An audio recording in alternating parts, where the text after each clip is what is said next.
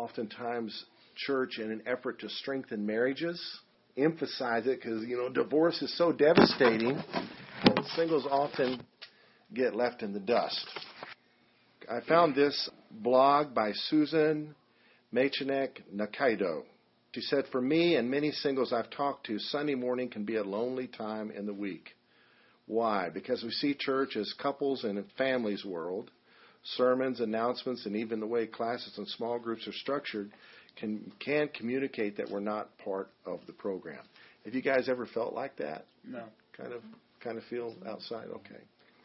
Um, here's another question. Uh, today, singles make up 40% of our nation's population and growing. We're the fastest growing group in America. How can we be sure that our church welcomes single adults? One thing I've liked that we've done here is men's ministry and women's ministry because I know it touches both single and married people. And yet there are married people that won't come to a men's, you know, a, mar- a husband won't come to a men's group without his wife. And some wives won't go to a women's group without their husband. They're just so into their world of being apart, I guess, that when they're together, they want to go to church together. So the day will come when we'll have a men's group and a women's group, and a couples group, but they don't have to be married to go to that. So we'll just go around the circle again. Can you think of something annoying? This doesn't have to be at church, but something annoying said to you because you're single, like uh, uh, anything? Sometimes it might be funny. You've told me a couple. the, the, the uh, I have told you a couple. Uh, over in Dallas, back in the uh, late 80s. I was uh, was uh, sales executive for a company, and uh, you know it was it was Dallas, and all my salespeople, which ran in the thousands, made the assumption that, okay, Tom, you're not married. We know you're not married. We know you're divorced, but we never see with you you with a girlfriend. We also are very we're completely convinced you're not gay either. So therefore, the only th- and you're not a priest, so you can't be celibate. So therefore, you must be having an affair with a married woman, and you can't be seen in public together. Singles here, right? I have Yes. a Come right on in. Uh, I Right like, on You're in. wrong. Wow, couches. Great. Yeah, we got the best room. Great. That was All the- right. That We'll- was the we'll- oddest thing I was ever told Great. years ago. All right. Give us your full name and your favorite food. Phoenix Van Dale. Um, favorite food is menudo. All right. What is that? Great. It's uh, it's a beef cow stomach soup. See, I told you.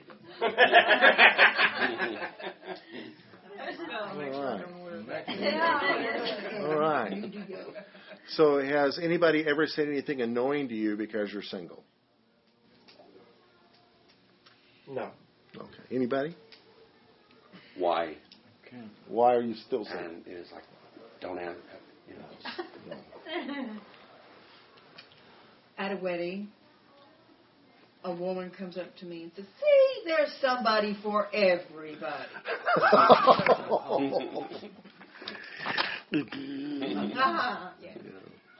Yeah. Anybody else? Okay. Question. What do the following people have in common? Let me read their names off to you. Uh, um, well, I may have prepped you, so. No I just get John the Baptist, Jesus Christ. Well, they were cousins, but you add to that mix Daniel, Shadrach, Meshach, and Abednego, the Ethiopian eunuch, the Apostle Paul, Anna the prophetess, Jeremiah the prophet, Elijah and Elisha, and Moses' sister Miriam, Mary Magdalene, Barnabas, and Timothy. They're all I don't think Jeremiah counts. Paul may have been married at one time. As Tom uh, shared with me, to be part of the Sanhedrin, he had to be married. yeah I wanted to ask you that So, um, Oh, but his encouragement of singles in 1 Corinthians 7, he said he wished everybody was like him. And he's obviously emphasizing singleness. He either was uh, a divorced person or a widower. All right, what do these presidents. Can I have one thing? Yeah. Paul also was one of the only uh, apostles that, in his ministry, all the other apostles took their wives with them. He never did. Don't know if she had already passed away or if she wasn't invited or if she or, or what, but he never did, and all the other apostles, except one, did take their spouses with them in their ministry. Hmm. Yeah. Which I thought was rather unusual. You found that in Scripture? And much, Yeah. much to the chagrin of some people of an elite denomination, the first pope, Peter, had a mother-in-law that Jesus healed, so he was married. All right, what do these U.S. presidents have in common? James Buchanan, Grover Cleveland, Thomas Jefferson, Andrew Jackson, Martin Van Buren, and Chester Arthur have in common. They're all dead. That's good. Oh man, I like this guy. Yeah, yeah. And they're not on any of the dollar Okay. bills. Right. All right. They were all James Buchanan, Grover Cleveland, Thomas Jefferson, Andrew Jackson, Martin Van Buren, and Chester Arthur were all single when they were elected. Yes. Hmm. Actually, your comment isn't true because Jefferson is on the two dollar bill. The two dollar bill. Yeah. Okay. You're right. But we don't have that no more. Yes, we do. Yeah, it's still out there. It's still, it's still spendable. All right. I A say three correct. dollar Um. James Buchanan never married. Yep. Uh, Grover Cleveland was elected as a single man, but then while president, he got married. Can you imagine marrying the president of the United States? What a wedding that was. Um, Thomas Jefferson was a widower when he was elected, and he never remarried, as was Andrew Jackson, Martin Van Buren, and Chester Arthur. Uh, Benjamin Harrison became a widower while president, and he never remarried. Woodrow Wilson became a widower while president and then remarried while president. Uh, and the same with John Tyler. So I guess there are three presidents that had weddings while they're president. So um, anyway, I just thought that was a little interesting bit of trivia that should be encouraging to you. All right, so now I'm going to pass out the class notes that I gleaned from a blogger named Mogama. Can we say Mogama? Mogama. Just pass these that way and take one for yourself.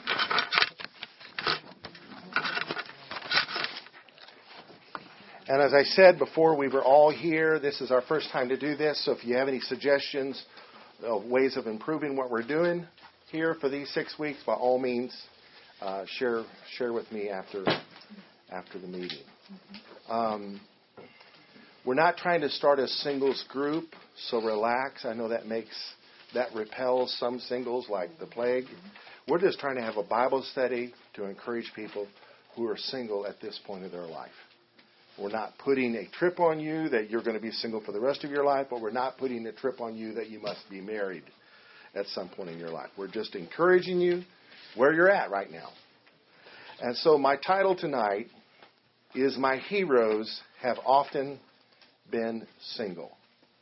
Um, I thought about that phrase and how you emphasize it. It could be a guy that's just constantly becoming single because of multiple divorces. So I, I guess it could have been said, often my heroes have been single. But because of the cowboy song, you know, my heroes have always been cowboys, you wanted to spin off that. Uh, I thought about saying my heroes have often been singles, but that might sound like I'm not wanting to be married. So it's like, you know, my wife reads my notes. I think this is the best way to say it. And it is true in my own life. And I just want to take you a journey through my life of the impact that, that my life has received for the better because of single people. When I was nine years old, uh, my family moved to Liberia, West Africa, to be missionaries with our denomination, the one I was raised in. And in Liberia, the pioneer missionaries that were there before we ever arrived were single women. Uh, two women were sent out by the denomination to go and establish a base of operations for their uh, denomination in the country of Liberia. And Liberia, as most third world countries, will utilize mission bases to educate their people. So they were assigned a village three miles three days walk, not three miles, three days journey from the nearest road. So they rode on trucks, buses, or whatever, buggies, as far as they could, which was hours and hours and hours from where they arrived, and then a three day journey. These are two single women, a three day journey to a village in the middle of the bush where people did not know the language. I do not know how those sisters did it, but they created a base that was as big, acreage wise, as, as um, the village. And so when we arrived, we're standing on their shoulders basically. There's a landing strip, there's houses, there's nice houses. There's a grave where a sister who later came on the mission field who didn't believe in taking medicine died within six months from malaria.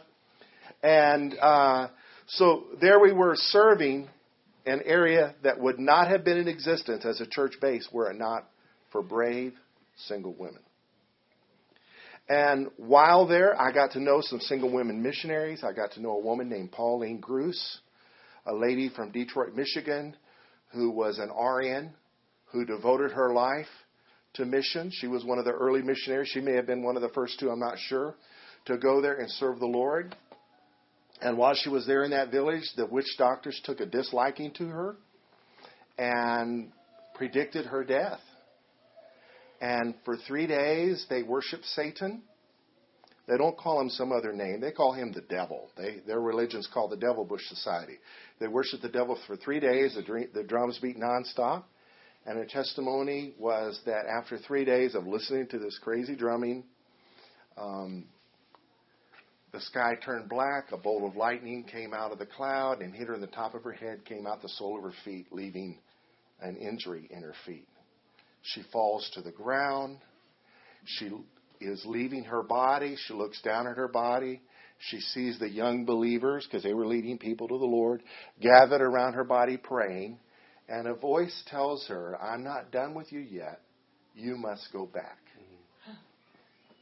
So she was raised up. The witch doctors never tried that again. And we were safe at this base that this woman had helped be a part of opening. So she was one of our heroes. She had I never saw the scars, but I understood she has scars on her feet. Uh, in another city was a school that she had established. This same woman built things with her hands: bricks, mortar, cement, and teaching primitive people how to work with Western type tools. Wow. At this school were two single missionary women from Jamaica, Valda Russell and Ina Hilton. And they gave their lives to teach children English, to teach children to read and write, to teach children mathematics. And Ina and Valda lived in duplexes. Uh, that was these things were already built before we got there. I don't know how the duplexes got built, but the walls in the duplexes only came up so high and stopped. It was so the house could breathe. So if you're in a house, you could whisper and hear somebody on the other side of the house whispering, or they could hear you. And they lived in duplexes, right? So they uh, could hear each other. And uh, one night in the middle of the night, Ina Hilton thought she heard a burglar. So to scare the burglar, she lit a firecracker and attempted to throw it over the wall and didn't quite make it. It bounced back, hit her head, hit her bed, and went off. And Valda Russell wakes up and goes bananas, and she's trying, she's screaming, trying to get out of her window. And we all wake up and we look, and there's Valda in her window with the shutters open. Everybody!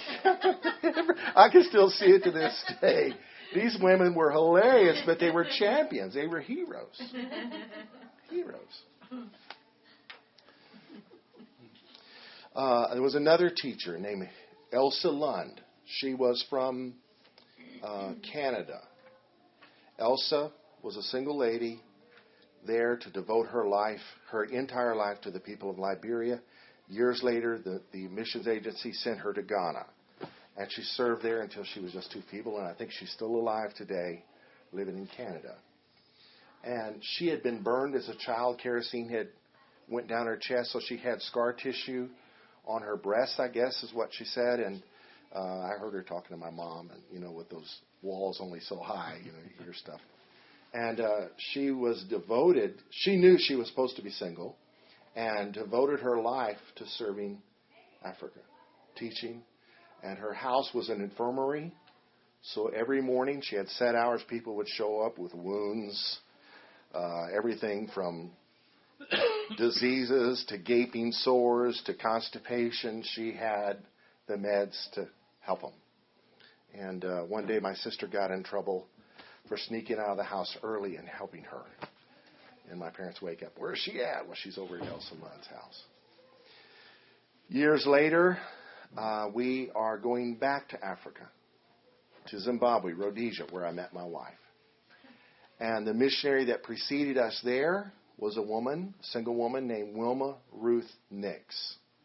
She was a character. She did not believe in wearing jewelry. It was a personal conviction she had. She thought God did not want her to wear jewelry. God did not want anyone to wear jewelry. And she took it to the extreme. She refused to wear a watch.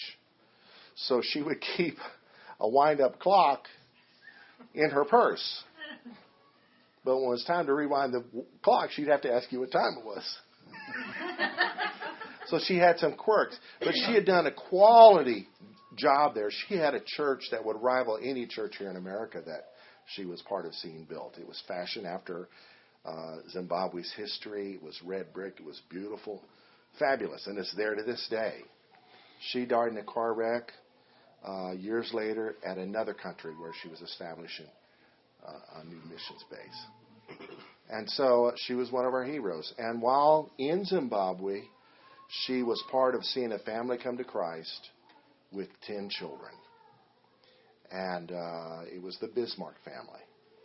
They had tried different kinds of religions, from Islam to Jehovah Witnesses, and they were gloriously saved. But Dad wasn't.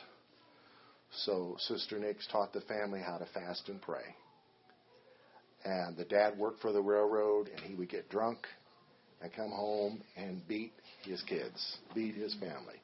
His eldest son, who's now a very famous world famous preacher named Tudor Bismark. He would put him in a bag and hang Tudor from their carport and then just beat on him like a pinata. Just a very angry man. And one day while at work, he um, was a switchman for the railroad.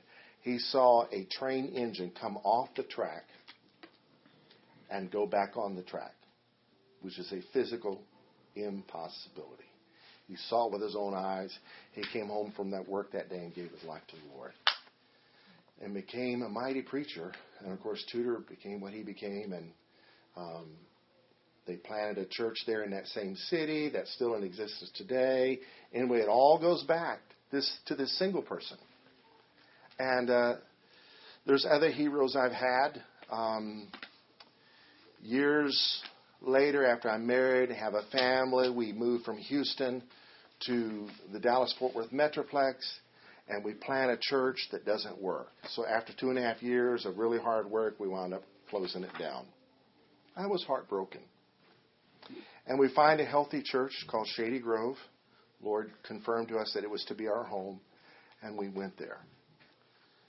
The people that ministered to us the most, the people that befriended us, the people that mentored us oftentimes were people that were even younger than us, not always, but they were all singles. The married folks were living in their own world trying to raise their kids like we were, but the singles had time for others. They were the ones staying after church praying for folks on the parking lot. They were the ones exhorting people as they were getting in their cars. It's just, I think of some of those people. One day, one of them came to visit me. Because our church hadn't worked, I had formed a theology in my mind, I hadn't quite verbalized it, that it was wrong to dream. If you dream, it's of the flesh, it's not of God. If God has something for you to do, He'll tell you. But for you to use your creativity and dream, this is just wrong. This is going to get you into error. This is going to get you into into trouble, uh, into works of the flesh. And this guy, Jeff Bynum, came to see me. And he had a word from God for me. He said, Alan, you are not seeing things right. God gave us the ability to dream. He expects us to dream and to use our imagination, our creativity. But we must always present those dreams to Him in prayer. We just don't take off and run and get ahead of God, but we present them to Him in prayer. And it hit me between the eyes. It changed my life because I realized before when I was dreaming and pursuing those dreams, I really wasn't praying. And now that I'm not dreaming, I'm still not really praying. So my dreams should drive me to a place of prayer. Anyway, my life was changed because of a single guy, and I'm convinced were it not for the ministry of single believers, I wouldn't be here today. So look at this verse. Uh, in future weeks, I hope that we'll look at the whole chapter in depth. But tonight, just to get things off the ground and not be so heavy, just read, read li- listen to this. Uh, 1 Corinthians 7.32. Can somebody read that? He who is unmarried cares for the things of the Lord, how he may please the Lord. And of course, the context is a guy who's married, he's got to worry about his wife and, you know, things of the world. All right, somebody want to read verse 34? The unmarried woman cares about the things of the Lord, that she may be holy in both body and, and in spirit. And there again, the context says a married woman has to take care of her husband and her kids and, and the things of the world. So just by being single, there is the spiritual advantage of not having as much distraction. Doesn't mean you're not going to have distraction, but not having as much.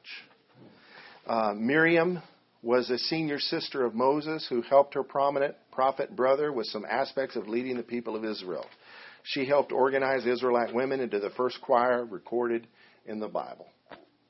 And of course, she got kind of ahead of herself and tried to organize a rebellion against her brother Moses and got spanked for it. Yeah, temporary for three days. Um, Elijah became the most influential prophet of Israel after the Israelite monarchy was split into two kingdoms the kingdom of Israel in the north and the kingdom of Judah in the south. Elijah was the national prophet to the northern kingdom. All right, the nation of Israel had a civil disagreement and they busted up. So Elijah ministered to the people that lived in the northern kingdom. Elijah was distinguished as one of the only two individuals in the Bible who went to heaven without dying physically. The other one was Enoch. Enoch. Enoch. And there's several Enochs in the Bible, so I don't know that he was married. I haven't checked into that, but anyway. Um, Elisha was mentioned, was mentored by Elijah. He succeeded Elijah as prophet to the kingdom of Israel, the kingdom in the north. Unlike his predecessor, who was a man of the wild, Elisha freely associated with everyday people. His many miracles resemble the later miracles of Jesus. Elisha was probably the most Christ like prophet in the Old Testament. He practiced New Testament virtues like giving your enemy food and water. He, uh, I think he multiplied bread one time and fed some folks. Double Amazing portion. guy. Double portion, yes. Jeremiah was specifically ordered by Yahweh not to marry, so he had a calling to be single. He preached for about 50 years, leading up to the destruction of Jerusalem by the Babylonian army. He wrote a book that got thrown into the fire, and he had to write it again, and it came out even bigger. Um, Daniel was one of a handful of people in Scripture of whom nothing negative is said. Like Joseph before him, Daniel became a master of dreams with prophetic overtones. The book named after him has become indispensable to students and scholars of Bible prophecy. And children at church remember the story of Daniel in the lion's den. Uh, dietitians have studied the Daniel fast as well. Shadrach, Meshach, and Abednego, which was not their Hebrew names, but those names stuck to them.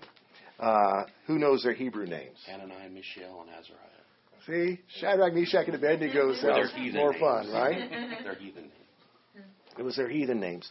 Commonly known as the three Hebrew boys or children, displayed brave and courageous devotion to Yahweh in the face of death by burning. The three youngsters were miraculously delivered by God from King Nebuchadnezzar's fiery furnace. I've often wondered, where was Daniel during all this? Somehow they got singled out. he was guilty too. All right, He might have been in the king's possession, though, could have been. because he was one of the top advisors. So he wouldn't have been out in the masses that was bowing down to the king's So the king and his advisors, true. That's true. We've been praying, oh Lord, help them. Uh, John the Baptist was cousin to Jesus and six months. older than Jesus. John was much like Elijah, removed from people and very pointed and confrontational in his preaching. His purpose in life was to prepare the nation of Israel for the arrival of the Messiah and to introduce the Savior to the world. His greatest honor was to baptize Jesus Christ in the Jordan River. And what was in his diet? Locusts and honey. locusts and wild honey. And some Bible scholars say, well, locusts were part of a tree called the locust tree, and there's beans from locusts. But if you read the law of Moses, it was kosher to eat certain kinds of locusts. He very well could have been eating bugs. All right, the Apostle John may have been single because there's no mention of his wife.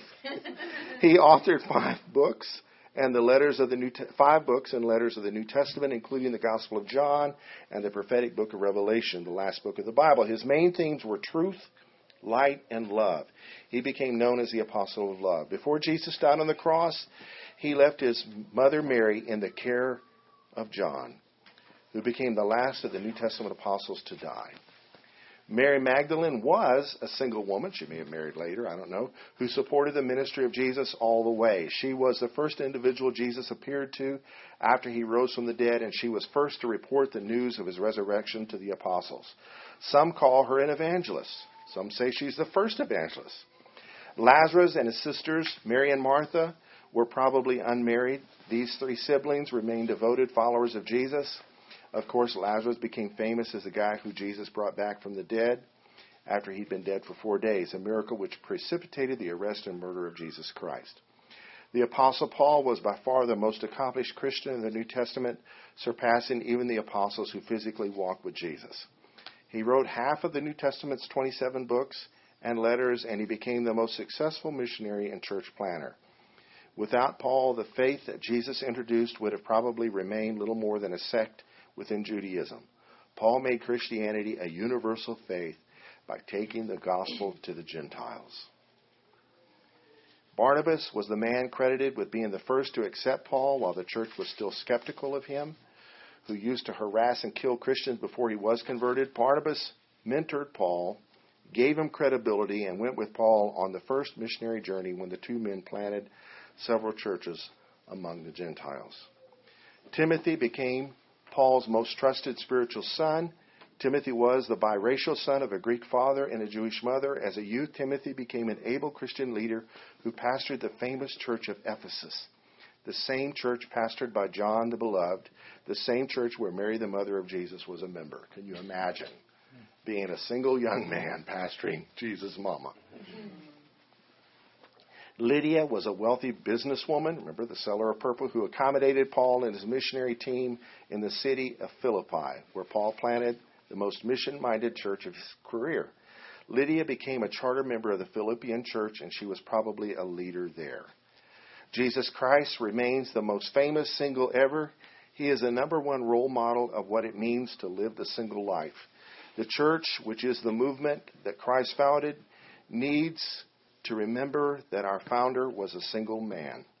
The historical fact should motivate every church to find ways to make singles an important part of their ministry, rather than unintentionally sidelining singles in our good efforts to promote marriage. And with that, I want to say Jesus could have been married if he wanted to, or if it was God's will, and it would not have been sinful. Okay? Would not have been sinful, but he wasn't. Uh, the list doesn't even include Ruth's mother in law, Naomi, and Anna the prophetess, who prophesied over the baby Jesus, widows who remained single for the rest of their lives. Singles deserve our respect, not our suspicion or our sympathy. Could you explain that one a little further? Explain what? That one a little further? Like that last paragraph. The last, the one I just said? Yeah, were they not included because? No, no, no, this list wasn't. This is a list of some of the single people in the Bible. Oh. And in addition to the list, he didn't go into details about them, was these two women Ruth's mother in law, Naomi, and Anna the prophetess. Wow. Uh, there's also one that's not included the Ethiopian eunuch. He was a single man, he was a eunuch. Yeah. And he got converted on his way home from Jerusalem with Philip the evangelist. He goes home, and church history says that he helped convert the queen. The Lord used him to, to bring the queen to Christ. Queen Candace, I think her name was. Was it? Candace? Correct me if I'm wrong. And She built the first church building, Christian church building. I don't know that it's still there, but Ethiopia is known as a Christian nation. And it's surrounded by Islamic nations. It's surrounded by by really rough stuff, at least Islamic areas, and it's a strong uh, Christian nation. And uh, there's Jews coming to Christ left and right in Ethiopia now. And it all goes back. Their hero is that their national hero is that eunuch that brought the gospel to their land, a single man. So, So with us being single, you're amongst great people here. absolutely, absolutely, no second class citizens. All right, we, we, we, you know, we'll get into it in future weeks probably that all of us are to be crucified with Christ. Our crucifixions have all been arranged. All right? And marriage, a good marriage, is true, two crucifixions and one resurrection. Not, I'm not saying that my wife and I have arrived there, but it's tough. Marriage, Paul said in 1 Corinthians 7, those who marry will have trouble in the flesh. So it's tough being single, and it's tough being married. The Father's intent is to conform us all to the image of His Son. However, He does that. Uh, one of my single heroes, she's no longer single, is my own daughter. Um, she got married at the age of 33, and it looked like she was never going to get married. So instead of pining her life away, she got an education, and she busied herself with mission trips and a career of delivering babies and becoming a midwife and working in hospitals and teaching in colleges. And she's still doing that kind of thing. Still has a passion for the nation, but she lived a full life even as a single woman. She took advantages of her singleness. And we thought she never would get married because her standards were so high for a man. And it took a guy to pursue her and not be repelled by her. Poor guy. And uh, yeah, so uh, anyway. So my efforts here today is to start something that's encouraging to those who are singles, uh, because my heroes have often been single. With that being said, look at what Jesus said in Matthew 19. He said, All cannot accept this saying, but only those to whom it has been given. For there are eunuchs who were born thus from their, their mother's womb. All right, some people are eunuchs because they're born that way. And there are eunuchs who were made that made eunuchs by men. All right, there was a time in history when they would castrate men and make them eunuchs. It was cruel. It was a horrible practice. But there was two kinds of eunuchs there. And then there are eunuchs who have made themselves eunuchs for the kingdom of heaven's sake. I believe these eunuchs who've made themselves eunuchs are basically people who have devoted their singleness for the sake of the kingdom. I believe Paul was one of those people. I believe Jesus was one of those people. He physically wasn't a eunuch, but he made himself one. He lived as though he was one for the sake of the kingdom. And then he says, Who is able to accept it? Let him accept it. Because it's not for everybody. Not for everybody. Anyway. So, any questions or input? What's, uh, Pull! what's the, the format of the the week's lessons going to be like? It's going to be the truth about marriage, Okay. things they may not hear in there, hmm but it's the reason they're hearing what they're hearing in there, the marriage group. I think some singles suffer because they're lied to by married couples. They're not told the whole truth. That it's just eternal bliss from now on. Why can't I have eternal bliss from now on? That's not true. Married life is tough. It's hard. It's death to self. It's it's uh yeah. Anyway, so hard to become one. it's hard to become one. We're going to talk about the traps of comparison. We're going to put that thing under our feet. Uh, the advantages of singleness, opportunities, the real truth about marriage, and celibacy itself, and whatever else. We're, I'm, I'm open for input. And some of you guys may actually teach one of these. It's just six of them. So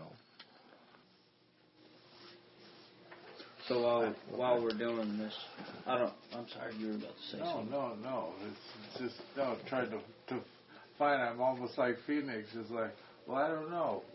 We're gonna where are we gonna wind up with this class? You know, we'll have the singles rooting section over at your rock rock, you know, or or is it just It's to encourage, it's not to build a singles group per se, it's to encourage you as a single person that the enemy will be disarmed so you're no longer beating yourself up for being single or whatever.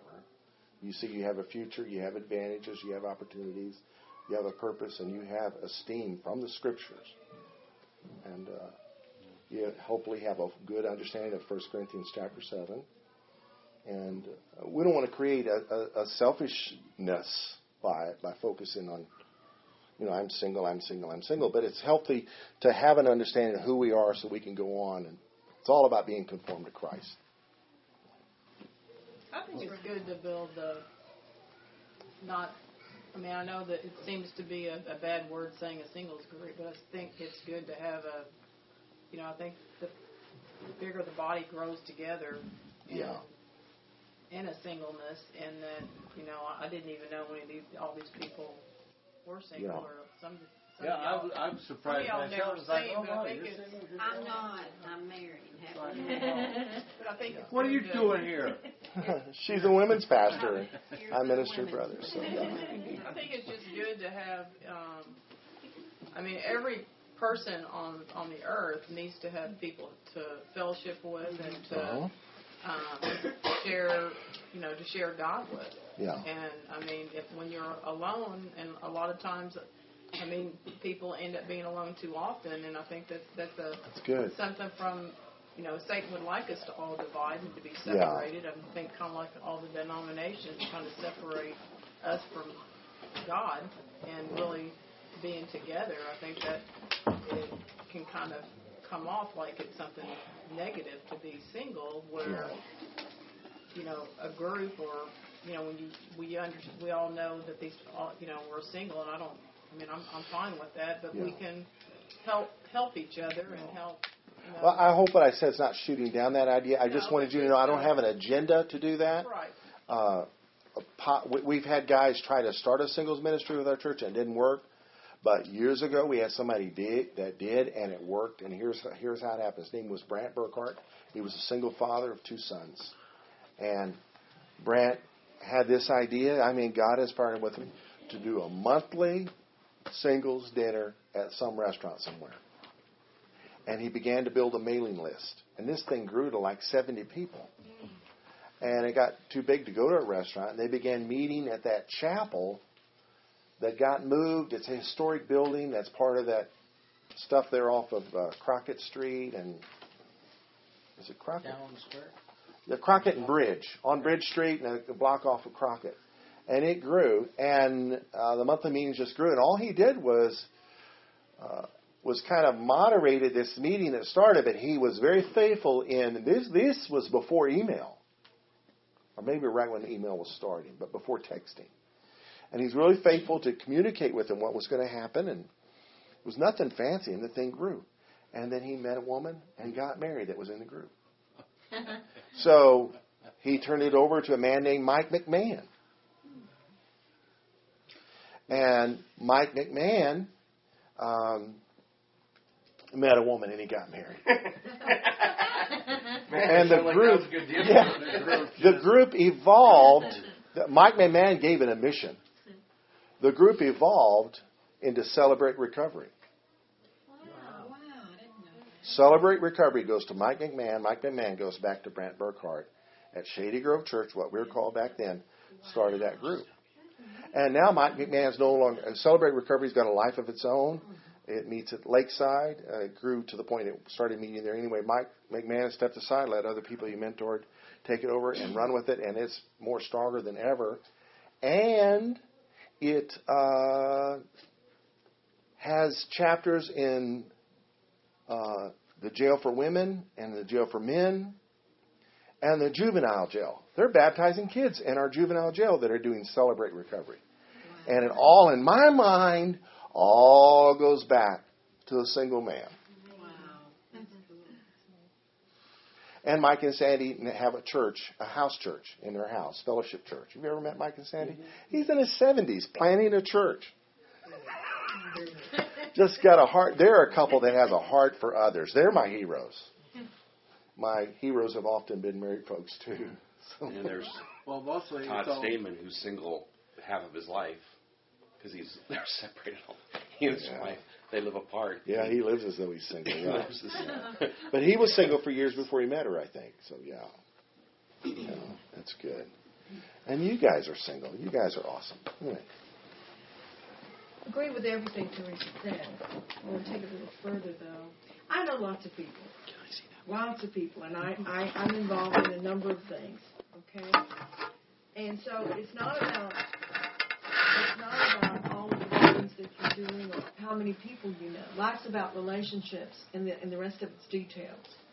Um, when you're single, and you've been single a long time, it's just not as easy to be involved in meaningful relationships.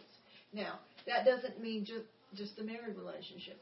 Because you're single, the whole society, society is set up to meet the needs of people two by two. Okay? And what I want to see happen is a is a group of people who not only value each other and value their singleness, but value the fact that we would like to have meaningful relationships and we don't have to be married to one another to do that. Mm-hmm. But um, because the society is so geared to to to marriage, we really we really need to learn how as singles to have meaningful relationships, whether we're in long term relationships or not. Yeah. All right. Anybody have anything we can pray about, or or, or just praise You'll- requests? you'll be praise request. requests. well, then just this group. Yeah, let's pray for this group. Yes, my bad. All right. Let's just take a few minutes and pray for this group. Bill, why don't you start us off? And anybody else, as you feel led to pray out, you don't have to, but you can. Heavenly Father, it's always good when we're gathered in your name. Uh, to ask for the the anointing of the Holy Spirit. And we know when when the Holy Spirit is present, uh, man, just awesome things happen. Awesome things happen. Uh, fruit of the knowledge uh, and wisdom uh, is, I think, what we're here to seek, Lord. Um, grant us that uh, knowledge and wisdom, and we'll do great.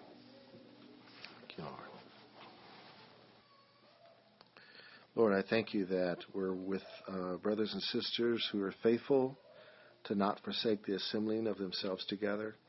We pray, Lord, that you would go with us and enable us to do your will.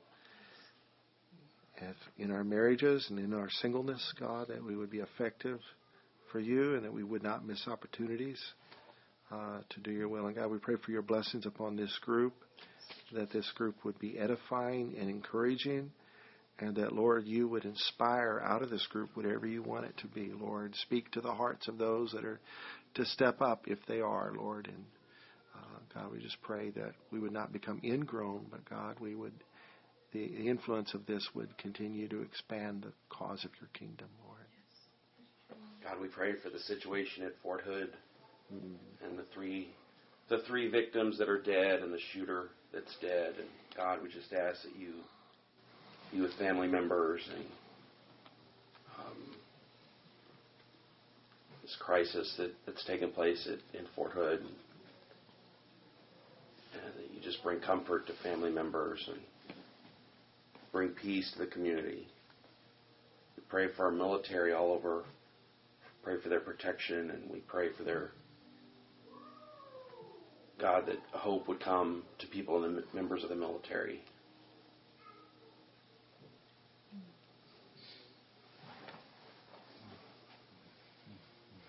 Dear Lord, we lift every person in attendance here up that their families may be ministered to, that your word will be lit a fire in each of their families, and that each one of us present will continue to be that light that you called us to be, Lord. Bless us, sanctify us, show us the path this week as we go out amongst the world and look forward to gathering ourselves back together again. In Jesus' name, we ask all.